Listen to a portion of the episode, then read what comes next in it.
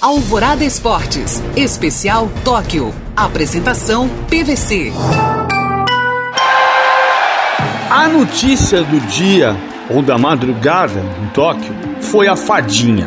Raíssa Leal começou a manhã de ontem com um pouco menos de 100 mil seguidores nas redes sociais.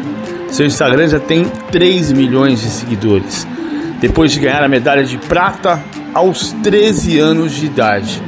O apelido Fadinha apareceu quando ela tinha 7, porque uma imagem dela vestida de fada, fantasiada como uma fadinha, fazendo manobras no skate em Imperatriz do sul do Maranhão, a imagem viralizou, invadiu telefones celulares e internets do Brasil inteiro.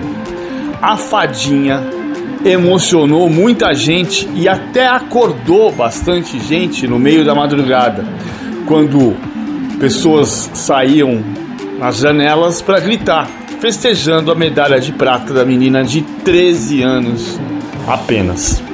O skate é uma nova e particular modalidade do esporte olímpico, sempre presente na vida brasileira e por isso esperança de medalhas por muitos anos e muitas Olimpíadas para o Brasil.